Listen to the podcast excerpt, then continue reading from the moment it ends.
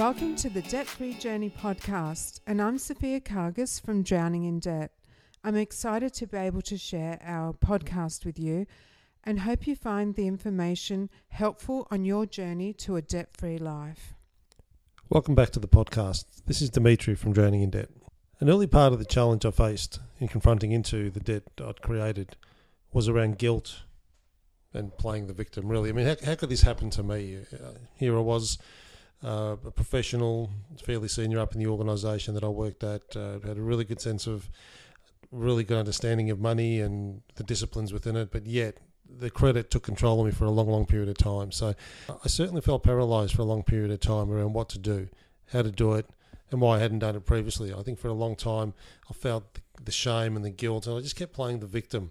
And I thought oh, would get better. You know, the, the there'd be some kind of financial windfall. The next bonus would take care of it, and invariably it didn't. My um, my lifestyle kept adjusting up to the income I was earning. Uh, I was certainly undisciplined financially, and that certainly caused me to be stuck in this trap that I'd created for myself for a long, long period of time. It's it's difficult to to explain the really the guilt that I felt. I, I felt guilty for a long period of time towards my family, towards my friends, my children. I felt I'd sort of compromised our, our financial future for a long, long period of time and it was something that I got stuck in. It felt like I was in quicksand and I couldn't swim or climb out of it. So I'd certainly say to anyone that's experiencing any financial difficulty, it's it's okay. Uh, I can appreciate that no one's uh, created this situation deliberately, although I certainly understand that my actions caused this. It wasn't my intent to uh, to put everyone through this and to, to cause all this heartache for myself and for my family. So I recall vividly being in the supermarket with a trolley full of groceries, and it came to about two hundred and forty dollars. And uh, I remember going to the register, tapping the credit card, and it declined.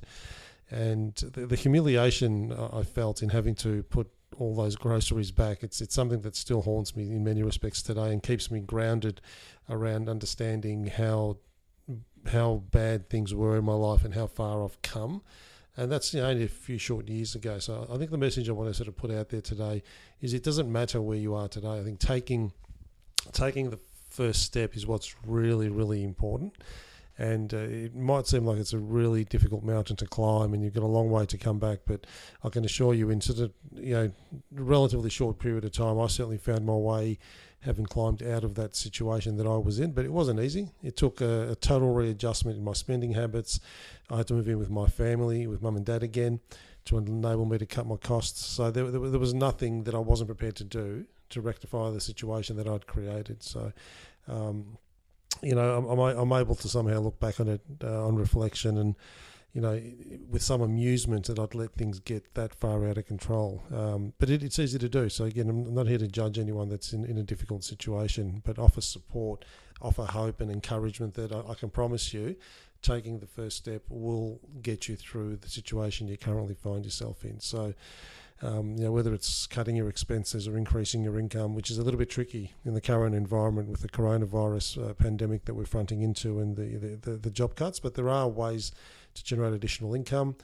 Um, you know, but uh, I'd encourage you to face into the guilt. Uh, it, it's real, it's there, and look, in many respects, I, I should I should feel guilty. It's not something I want to walk away from or not take responsibility for. I think that's part of owning uh, what what I created, and uh, you know, I, I felt like a victim for a long, long time. It paralysed me um, anyone going through it, I'd certainly welcome understanding how you're feeling through this. Um, the paralysis uh, of what I'd created is what caught me and left me trapped for a long, long time in not being able to take any action. You know, you know, being feeling guilty and victimised, I certainly wasn't able to uh, share it with my family and friends, which would have maybe given me a different perspective very early on. Um, you know, at, at, the height of it, with $160,000 of credit card debt, I was paying minimum repayments of three thousand dollars just to stay afloat. So, you know, so two percent uh, of the balance of 160 is about thirty-two hundred dollars a month. So you can imagine how difficult that was to sustain and the amount of effort and energy that took each month just to break even with the minimum repayments of the debt I'd created, let alone uh, maintaining the lifestyle uh, and living, you know, just the daily expenses of, uh, of living and going about my day to day business. Um, it was very difficult to, to focus at work.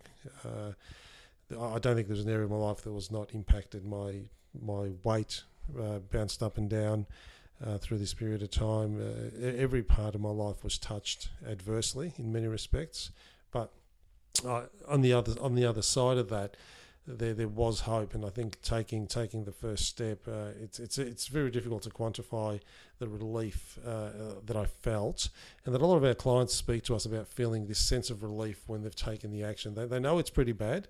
Uh, I call it sort of financial cancer. It's, you know it's really bad, but you've got to start cutting it out somewhere.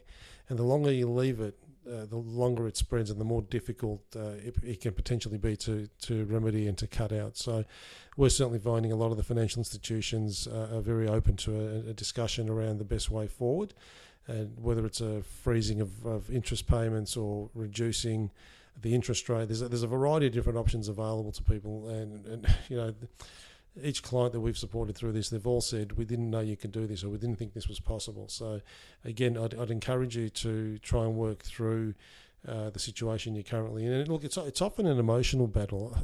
I certainly found the financial side of it was fairly easy to articulate and to you know reconcile in my own mind, but it was actually the, the emotional turmoil that I felt over the years of build up and build up and kicking the can down the road with another balance transfer or you know getting a short-term loan from mum and dad to try and meet the credit card repayments or the mortgage repayments. So once you start juggling, once you start going for the credit card uh, limit increases or the balance transfer, they, they really are signs of early financial distress and.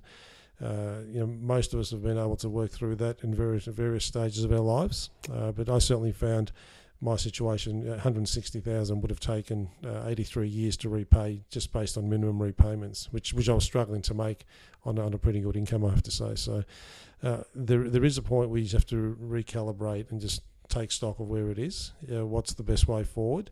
Is it really time to sit down and talk to the banks, talk to, to someone around? How do I work through this? How do I stop the bleeding? Um, and the first step is always the most difficult one because it's actually about confronting the truth of the situation that, that we've created.